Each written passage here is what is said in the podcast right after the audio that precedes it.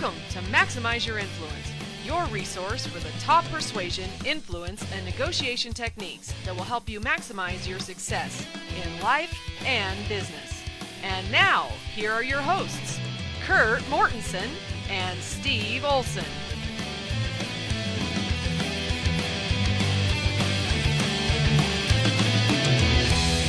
Welcome to episode 54 of Maximize Your Influence. Steve Olson here, Kurt Mortensen here. Uh, it's a little late as we record this. We're going to give it everything we got. We might get sloppy, though. Uh, that's the loser's limp, I believe, is the term, Kurt. That is the term. Hey, giddy up. Let's do it. Let's uh, change some lives and talk about the wonderful world of influence and the trust hormone called oxytocin. Uh, yeah, yeah. I think you had another headline for this one that we're going to elect not to use. Yeah, we could call it the love hormone, the trust hormone, the lactating hormone, whatever you want to call it. But it's a hormone, it's a smell, and it's a very interesting thing. But uh, before we get to that, how's your week going? You're out of gas? like a family reunion thing or something? What's going on? Yeah, yeah. I just got back from a family reunion, and all day we've been at this place called the Redneck Water Slide. Oh, Yeah. this farmer owns this land and he's got a steep hill on it. So he got the bright idea to kind of dig out a little bit of a trench and then he covered it in plastic and put a garden hose at the top. so you were practicing family PR and influence all day? Is that correct? Your people skills, right? That that is correct and the and the tank is empty. The tank is empty and you've been able to tell, okay, is that a fake smile or a real smile? Are they happy to Yeah. see me or are they just pretending? That's what you got to do at a family reunion. I know. And listeners, I don't know how much of the faking it I have left, right? Well, I don't know if you were faking. I just wonder if you were the, noticed the other people faking it. Oh, hi, Steve. Good to see you. Uh, the one that's mostly responsible for that wasn't there. The rest of them were pretty genuinely happy to be there. hey, when there's lots of food, that usually fixes any reunion. Just keep people eating and having fun. That usually works. You got to buy them off with food. That's right. That's right. I went on the redneck water slide and there's no padding, so you kind of rattle down this thing and get bruised up, but it's fun. You get going up to about 35 miles an hour on it.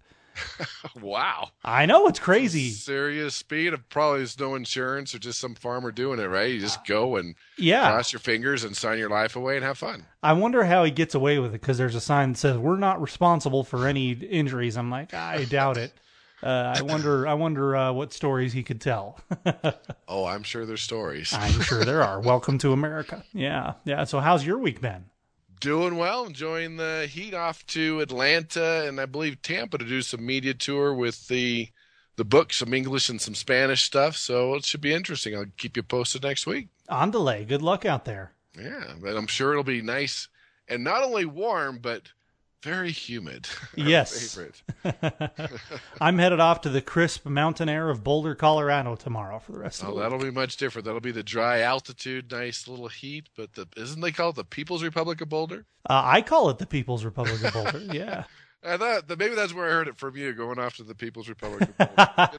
Well, you could call it now the People's Republic of Boulder, man, because oh. it's legal out there. Oh yeah, you've got to deal with your pot sales. They don't even need any influence of that. That's just put up a sign and you're selling out. Yep, yep. It's always interesting to go out there, and the the locals' opinions of it are so so polarized. They either love it or they hate it. So Well, it's you're either interesting on to it or you're not. Isn't that what it comes down to? Yeah, I think you know. Yeah, you're. I hate it, or you're like, I love it, man. yeah. There's no in between on that one. That's. Yeah. How that plays out and see what the other states do. Yep, yep. We'll see what they do. But in the meantime, you've got a study that talks about another chemical that uh, makes us feel quite happy, and that's why I was joking about the headline because you know, arguably, you're you're at your happiest when you have this chemical. It's interesting, and I think a lot of people have been trying to abuse this oxytocin. It's kind of the love hormone. It gives us to trust and like others. And uh, this comes from Stanford University. It was in the, of course, the geeky moment that called the Journal Proceedings of the National Academy of Sciences. Not sure who came up with that. oh, mega geek alert! Don't you have a sound effect 10 for that? 10 points for that. Yeah. But they found that low levels of oxytocin linked to poor social skills. They couldn't connect with people. See, a lot of scientists have thought this oxytocin was part of autism, but they have proved that it's not. But even with autistic children and regular children, the more this oxytocin that they have, the more people skills they have, the more social skills they can connect with other people. And it's something that people inherit. And this is just an interesting smell. We've talked a lot about smells and subconscious triggers, how sour and bad smells can link to disliking. And this is one that I think a lot of car dealerships have tried to duplicate because it's just a smell that we get and we automatically trust people, we like people, we become more accepting of other. It increases our ability to recognize the differences between oh how we evaluate others. And it's really interesting, whether it be falling in love or the one drawback they have with this one is that women that are lactating, when they do smell this, they tend to lactate more, which is a bad thing when you're trying to sell someone a car, I think. But not good. It, not good, but it's that authentic feeling that comes from a smell, which is really interesting. And we've talked a lot about smells on the podcast as far as when people are near the smell of Cinnabon stores are more likely to donate to a charity and how perfume and cologne can rate you more attractive. But most of the time in the workplace, it's a little too much and it has the opposite effect, say, in a negotiation. So it's amazing how these smells, and this is the one that marketers were trying to grab, and how can they put it in the workplace, and how can they put it into a store? How can you get that automatic trust? But the interesting one with this study is those children, whether they are autistic or, or not, when they had those low levels of oxytocin, they had poor social skills. They didn't have the ability to connect with others. So it's something about the oxytocin, oxytocin, however you say it, that makes that social experience more enhanced. You appreciate it more you're more connected. Is that a fair it's, way to say it? It is. It's a subconscious triggers that feeling, and not to be confused with oxycontin. right. That's a whole nother feeling. A whole nother happy about that one, but they have they both have the oxy in the front. It's just something about it. Just like when you meet someone in the first 20, 30 seconds, that's a feeling. It could come from this smell. That's why marketers have been trying to go after it, try to duplicate it. They haven't been successful yet, but they've been trying because it's an amazing science what this does as far as that connection that you have with other people when they kind of sense that smell. So it's actually a, a real smell that the nose picks up and triggers this reaction in the brain. Is that what you're saying? Or? It triggers a reaction. I don't know if it's an actual physical smell. If you could say, "Oh, that's what it is," I think your olfactory system, your smell, just senses it and it triggers that. It's automatic thing. Whether you're a mother with a child, yeah, meeting someone for the first time, it's a powerful thing. So I don't know if you could distinguish that. Oh, I'm smelling it. Yeah, right. versus just kind of it's a feeling that you have. Yeah, or you you smell it, but you're not aware, and subconsciously your brain picks up on it and and uh, produces more of that. I mean, heaven help us all if marketers figure out how to synthetically produce that and and pump it through the ducts at the car dealership or something. you just give that glazed look at your face. I'll take three. yeah, yeah, yeah. How many cars he got? Give them all. Yeah. yeah. All the above. Yeah, cash, that's right. I'll pay cash. oh, that you know what? If they could do it, they would. They absolutely oh, would try to do would. it. It would always be the car dealerships that would be first. That or timeshare. We rip on them equally, right? Yeah, right, right. That smell thing is airlines. powerful. Air, yeah, airlines. airlines and lawyers and car dealerships. Jeez, I can't stand them that smell thing is powerful. You know, you have those times where you're just going out, going about your day, and you just pick up a smell and you don't know what it is, but it is so familiar. And it's like yesterday that you smelled it, but you can't quite put your finger on it. And I've noticed too that it's a smell that you can go, okay, this is good. Whatever I'm relating to right now, it was good while it was happening, or it was bad while it was happening. But you remember those things so well. You do, whether it's the smell of a burger or, or a bakery or you know with real estate the first thing you train people to do is hey potpourri or bake cookies or bake bread because our olfactory system's wired right to the middle of our brain and we smell it. Oh we're home. We feel good. It's the right house. And it could be that simple. It bypasses some of those other other things in the brain that would maybe not allow it through uh, but because it goes through that system you're right. I i know a guy that uh, he swore that in real estate for example you could mix vanilla into the paint that you were going to paint the door frame for the front door and really mix it in there heavy to hit people with that good smell of vanilla that was allegedly very pleasant and cause them to perceive the rest of the house in a much more positive manner. I, I don't know if there was any merit to that, but he certainly thought there was. Well, vanilla would be one of those smells. It could be home mom cooking, that smell there could be something to that, or at least he he felt more confident about it. That might either or all the above. yeah, yeah, and there's certain smells that you're expecting, right? I mean, what if you walked into Home Depot or Lowe's and it smelled like potpourri? That would be just wrong. Yeah, right? there's just something wrong with that. Whether it's a a doctor's office or a dentist's office or all these or lawyer's office, there's certain smells that we expect, and when we get the opposite, it really hurts us. But the big one, the amazing study we, I mentioned earlier, is most people say you're wearing way too much perfume, way too much cologne, and it actually hurts your ability to influence. Yeah, it goes beyond the subconscious. You know, it's a nice, pleasant smell to, holy cow, what are you trying to prove? Woo, yeah. Yeah. Well, that's good to know. So there's certain smells that we expect in uh, different atmospheres, and you should you know try to enhance that uh, to the degree you can. You don't want the hardware store smelling like cookies. It needs to smell like fresh cut wood or or steel or pipes or something. In the lawyer's office, not, not that you'd ever want to go to one of those, but uh, you know needs to smell Well, professional. Books the whole and science desks. behind this. You know, companies in Japan spend time pumping different scents throughout the day that trigger arousal, more attentiveness, and being more alert. They switch it throughout the day. So there are a lot of studies been done on that. Yeah, that's interesting. We could probably spend a lot more time there. Today we want to get into I think we're we're winding down on on charisma, almost done with it. Charismatic people have vision, don't they, Kurt? They have vision and they can instill vision because if you're trying to influence somebody, if they can't see themselves doing it, if they haven't bought into it, if they have, you've seen the CEO who has this big vision and they're going to talk about it. If people at the water cooler going, yeah, right, flavor of the day, whatever, it's not going to last, then that's not truly a leader because they didn't pass that vision on to the rest of the people. It's just like, yeah, whatever, they're going to do whatever they want. Yeah, that's what gets people to follow you. If the if they feel like, hey, the leader knows where he's going, he's confident in where he's going. I think most people, entrepreneurs aside, because they're the ones that want to have the vision, but they're wired to follow somebody like that. That's what they want to do.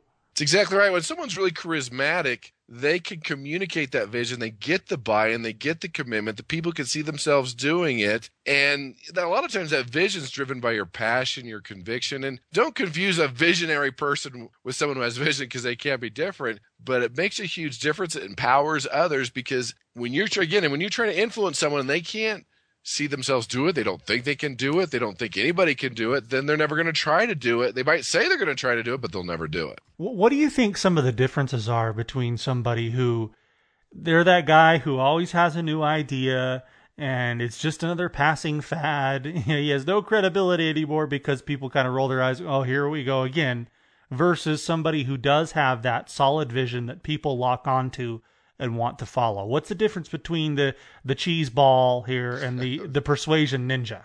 Is that the scientific term, the cheese ball? Yes, that's from the Journal of uh, Dairy in Wisconsin. a lot of it has to do with history. If you've had 10 strikes, let's try this, let's do this, and be like, yeah, yeah, whatever. But vision is powerful because when you really have it, it keeps people focused on future objectives instead of getting stuck in the day to day worry or preoccupations. It gives people focus on future direction and they paint it. They tell the story and people can see it and it seems real. And charismatic people have this clearly defined vision and they have this enthusiasm and, and it's almost contagious for people. And it's amazing that when you look at leaders, they have this ability to articulate this vision. When that happens, there's higher job satisfaction. People are more motivated. They're more committed. There's more pride in the organization. There's more productivity. But then on the flip side, that people said very few of their leaders actually had this vision, and it was actually less than 36%. But the main thing here is people who can't articulate a vision won't be successful because, especially in a large organization, there's bumps in the road, things you have to go through. And if you're staring at the bumps, the day to day preoccupation, and all the things that could go wrong versus the big picture future vision, what it's going to look like, and it's worth the bruises and the defeats and the bumps in the road, that's what makes the biggest difference. I had this uh, former employer who you could say he had a big vision for the future. The issue was at first we bought into it and everybody worked really hard. And as we grew the company and made more sales and became more successful, it started to become apparent to us that this vision for the company and how successful it was going to be did not mean any additional money for us.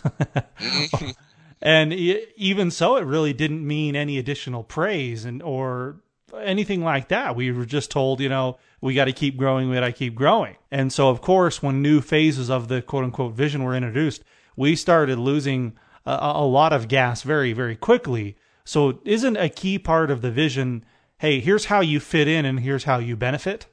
It sounds like you did the first part right, where your that vision will bridge the gap between the present state and the desired situation. You're working towards it, but then after a while, I think he forgot the what's in it for me. It's not all about me. It's the other people. Where do they fit in? How do they benefit? What are they going to get out of it? How are they part of the team versus everybody working towards his vision and having him achieve those goals where he wins everything, gets all the money, and everyone else is just sitting out high and dry. Yeah, yeah, where you did all the work. So it, it was not just the dreamer thing. We were actually making it happen. But uh, yeah, like you said, that what's in it for me is so critical. We were talking about that last week when we were talking about inspiring others, how you need to get people out of the weeds and see the big picture of what they're involved in so that they know, hey, when I'm working on the assembly line or I'm fixing this widget or I'm doing this paperwork or whatever it is, it's really important that I do this well because if it doesn't, here's what happens. And then, like you said, on the other side, and if I do and I do it well and I improve it, then here's how I benefit. And then it just becomes totally contagious. Then you have a very, very effective employee. I think you had a study about inner city kids in college where at first it wasn't a big deal to them because they weren't experiencing it. They couldn't feel the success. But once they got a small taste of it, things went crazy in a good way. Is that right? Well, that's correct. It's that vision because these teachers were telling these inner city kids, go to college. You should go to college. College will make a big difference. You'll make more money. Go to college. And they were going to college because to them there was no vision. What's college? Their parents didn't go. They've never been. They didn't really know what it was. There's really no TV shows about going to college. So they talked about it more. They showed them pictures. They actually took them to a college and had a mirror student for the day. This is college. This is fun. This is what you do. Here the benefits. This is what's in it for you. And to make a dramatic increase in the kids that went to college because they could see it, taste it, touch it, feel it. It was part of their psyche. It was part of their mindset. And it made a huge difference versus uh, just not knowing what it is. I think a lot of times as leaders, we just assume, even as parents, that they can see the big picture, that they have this ownership. And that's what you have to ask yourself as a leader is okay, is their ownership, do they really own this dream, the vision? Are they part of it? Are they just renting it? Are they leasing it? Are they just going through the motions? Or do they really feel the ownership that they're part of the team, they're part of the vision, they are everyone's working together to achieve this main purpose or goal? That's right. That's right. And I think he's one of the most polarizing figures in the world right now. And wh- whether or not you like him or, or hate him, current president of the United States, Barack Obama, was, especially in that 2008 election, really able to make people feel like he had a, a vision. And you just saw people follow like crazy and would uh, would do anything for that campaign. It's got to be one of the best that I've seen in recent memory. It is, and that's true with all politicians. Where what I call fill in the blank is where they paint the picture, but they really say nothing. that's why it works so well in politics. Because if you say something like change or freedom or democracy, people in their mind fill in the blank. They can see it happening, even though everybody fills in a different picture, maybe a different vision of freedom or mm-hmm. change. Mm-hmm. They all feel like this politician is talking to them, and that's why it resonated with so many people when there wasn't much substance but everyone felt, yes, that's what I want. That's exactly what I want. They're talking to me. Yeah, that wow, that is the art of politics. Oh, is oh, yeah. just like you said. Say you nothing, to, but everyone loves you. Yeah, because you can't be held responsible for anything. I mean, if you say something, then they're going to call you on the carpet, right? This isn't the politics of 200 years ago where nothing was recorded and nobody remembered anything. You say something today, the whole world hears it on Twitter a minute later, right? And so that's what uh, Obama was so good at is people felt like yeah there was a vision, but really concretely, um, not a lot of things were said. And and this isn't just uh, Obama. This is any successful politician. That's the name of the game. Is hey, I've got vision, but I'm not going to tell you exactly what it is. exactly. But you're part of it, and you're going to like it. yeah, that's right. Vote for me. vote for me. Give me the vote. Yeah. Yep, it's very key. Whether or not you believe in the Bible, that scripture in uh, Proverbs twenty nine eighteen, where there's no vision, the people perish. I think we can all agree with that. Where there's no vision, the business perishes, or the cause, or the nonprofit, whatever it is that you're working towards. If the rank and file doesn't buy into the vision of where this thing is going, you're done. That's true. And and that's the big picture, whether it's self persuasion or the vision as a leader is that the people that you're talking to is are stuck on that worry, whether it be about the future, what's going to happen. It's because their vision's not strong enough. It could be self persuasion. It could be the people you're talking. Oh, what about this? What if this happens in the economy and this? When that happens, and people are so consumed with this worry, it's the vision's not strong enough because when you have a concrete, detailed, strong vision, the day to day details, the little worries just fall to the wayside because you can see the big picture and that's what you're focused on. The inability to see the future, to see the vision, freezes people in their tracks. They don't give it their all. They don't put their whole heart and soul behind what they're trying to do. And that that's what I do. If I don't feel like I understand something and exactly what could happen and where we're going, then yeah, that's where I get that uneasiness and that fear and I don't really commit because you don't understand the future, but a clear vision is the prescription to make all that go away. And I think if you reduce it to more of a micro level, you as a persuader, you as a closer, you as an influencer, you seeing your own vision for your personal business, your personal goals, whether you have a job or a business. Well, what do you want? Where are you going?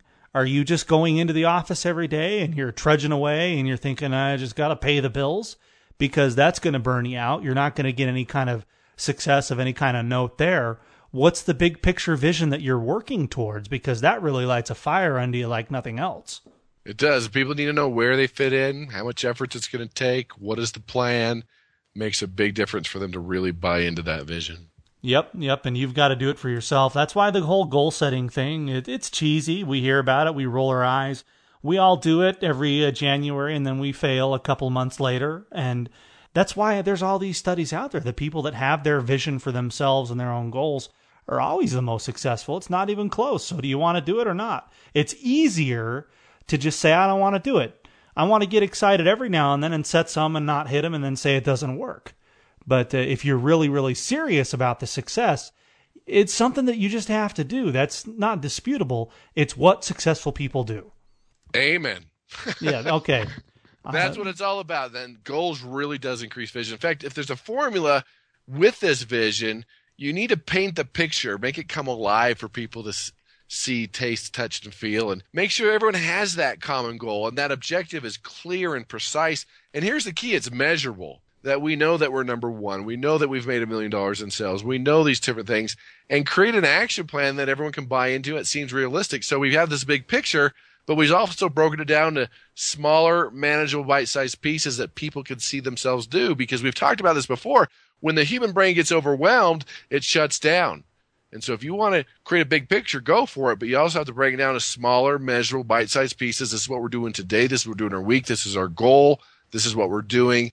And so people can really see themselves doing it. Yeah, I think that's definitely the takeaway from what we're talking about today. You want to instill vision in yourself or in your business or in your cause or in your church or in your political campaign, whatever it is that you're listening to this podcast to accomplish you have to paint a vivid picture that people can almost literally smell and touch and see that is so vivid. Kind of like when you get into a book and you're reading it and you're there. Your mind is awake and it's envisioning it, but you quickly lose excitement if there's nothing to do. So, what are the small manageable steps? What can we do to manage those results and track it so that there is actual progress?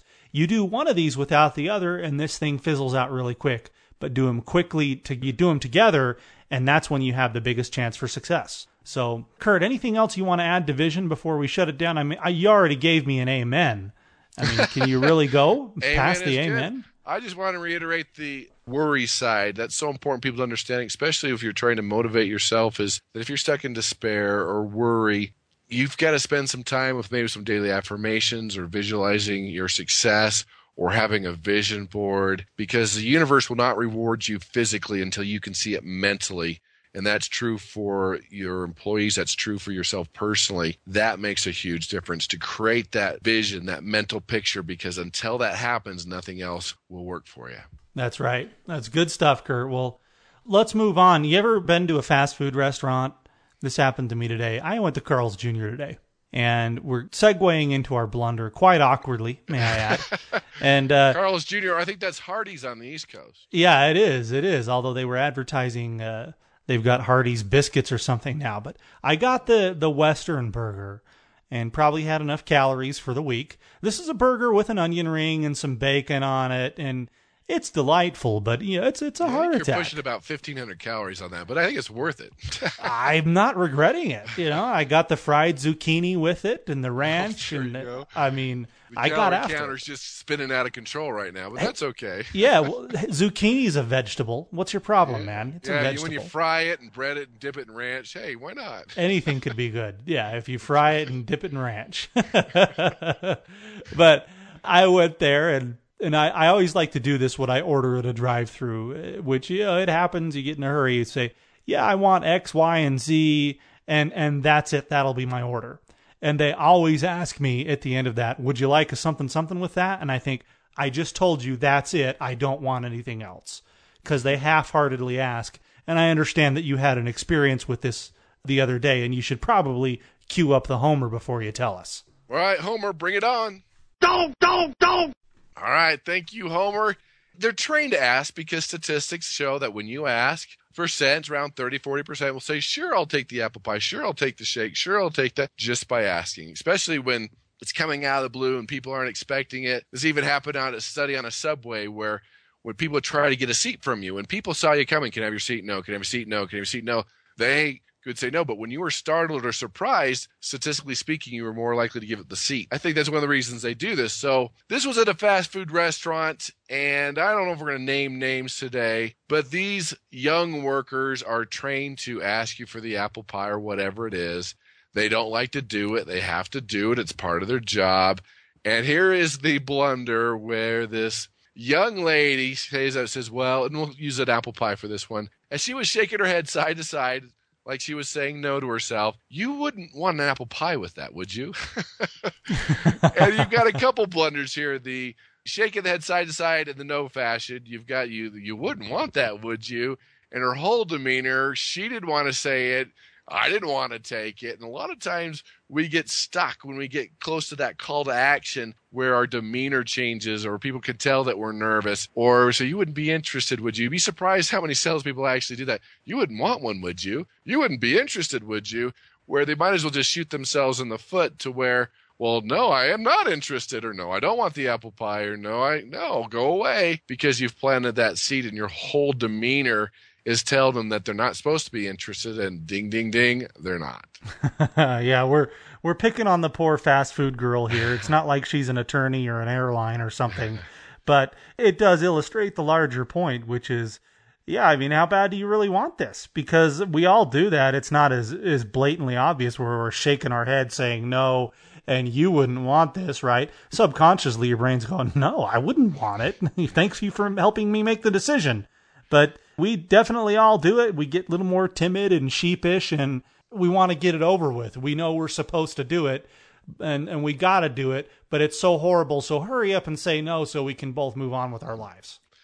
and that's a big complaint that we've talked about before in these podcasts is the moment you get to that call to action your demeanor changes you're different you're nervous you're tense this is the time you're going to ask for their business for their money for their donation, whatever it is. And they're like, what happened to people person? What happened to the happy face? Why are they so nervous and tense and serious?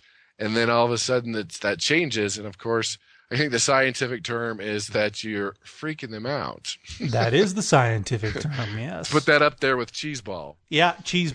yeah. what what scientific journal are we getting these from? We'll have to make one up for the next episode. That we will. Nice long, just jargony scientific journal. So, all right. Well, that's, the it for our, that's the name of our new scientific journal, cheese ball. cheese ball. Yeah, yeah. We'll cite it frequently. Cheese ball persuasion techniques. I can feel the SEO coming already. Great. Well, we're we're going to go ahead and wrap up the show today, everybody. Thanks so much for listening, and be sure to send us your feedback to maximize your influence at gmail.com. Subscribe to the show uh, via iTunes, Stitcher Radio, BlackBerry, Windows Marketplace, all those. We're on them. I believe I already said, but yeah, maximize your influence at gmail.com for ninja nominations, for blunder nominations, or any ideas or comments or questions, anything that you would like us to cover more of on the show. We're all ears and would love to hear back from you. And please leave your endorsements, testimonials, great comments on iTunes. It really helps us out. Awesome, everybody. Thanks for listening, and we'll catch you next week. See you next week.